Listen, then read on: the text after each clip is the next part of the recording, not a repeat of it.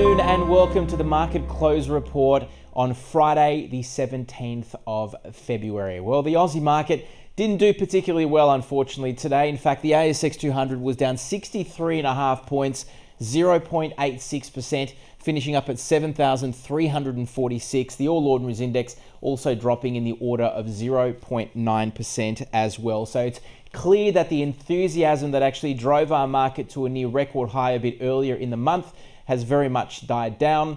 Uh, a few things, or a couple of things which haven't helped, have been disappointing profit results, but also the Reserve Bank governor repeating on a number of, of occasions uh, that there will be the need for further interest rate hikes ahead. So we're still of the mind there's probably around two rate hikes left next month and in April, and the Reserve Bank might pause at that point. But something to, to, to watch quite carefully from here will be next week's update on wages growth, which will be out. Uh, and it's a quarterly report, so it's obviously not released very often. But uh, an update there could certainly change the market, the narrative a little anyway, in what might be uh, up ahead for uh, for the Reserve Bank. So we'll wait and see. The weaker it is, the better it's likely to be for equities as well. So today's declines took us closer to the four-week lows that we hit a couple of days ago, and it means that we've fallen about 1.2 percent over the course of the week as well. Now, as far as sectors are concerned today, we had really interest rate sensitive areas of our market doing quite poorly. This includes tech stocks, which were down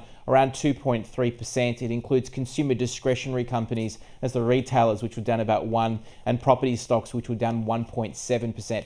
An important takeaway here, though, is that yesterday these sectors rallied because we had a worse than expected update on jobs, which just opened the door slightly uh, to fewer rate hikes ahead. At least that's how markets interpreted that. And that, again, is why that wages report is going to be important next Wednesday. The weaker it is, the more likely we are to see some of these interest rate sensitive areas doing reasonably well. But outside of these sectors, we had losses almost everywhere else of between one, a half rather, and about 1%.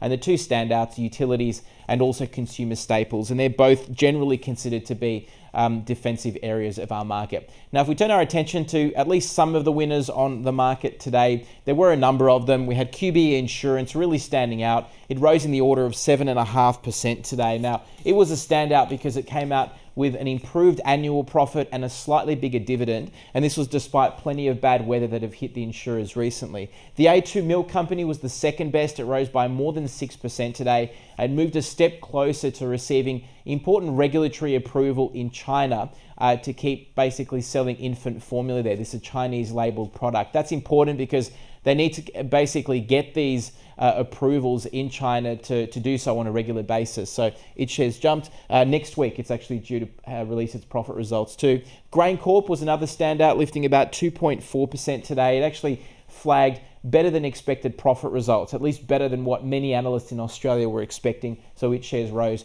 about 2.5% for the agribusiness. And finally, Rio Tinto, not moving much. It rose half a percent. Uh, its um, closest competitor, BHP, which is the largest stock on our market, went in the other direction and actually fell. But both of those mining giants will be out with their profit results next week. So that is going to receive a lot of attention, particularly what they do with uh, with their dividends. As far as the losers are concerned today, uh, the worst performer was Block. Again, some of these tech stocks did poorly today, uh, down in the order of seven and a half percent. We also had Lend Lease in that property space down in the order of three and a half. But mind you, it did actually trade ex dividend today. And Adairs down about one and a quarter of a percent in the retail space, one of the harder hit stocks. Whitehaven Coal also down about five, as was New Hope. Uh, dropping uh, close to 6% today. Now, keep in mind that both of these companies have received a number of price target cuts from brokers uh, today, so that's certainly weighed on the stock. But Whitehaven and New Hope were the two best performers on our market last year,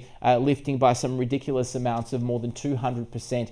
Uh, so they're coming off the back of record highs in late 2022 and uh, record levels as well. Now, as far as currencies are concerned, the Aussie was mixed against most. It actually weakened against the US, sitting at 68.4 US. Uh, the US dollar really strengthened heavily last night, We had the Aussie also falling against the pound and the euro, but it did strengthen a touch against the Kiwi and the Japanese yen. Now, if we move forward uh, to the following week, next week, that wages data will be front and center, but it also is one of the busiest weeks of the year for half year profit results. So, certainly BHP and Rio will receive plenty of attention. We've got supermarket chains, Woolies and Coles as well. We've got many of the retailers, we've got uh, Flight Centre. So, we've got stocks, something for everyone in most sectors out with their results. And what we've seen in the past three weeks of the earnings season is that there have been, when there are uh, imp- impressive or disappointing results, we have in many cases seen very aggressive moves in both directions. And as I said, that has been one of the drivers of markets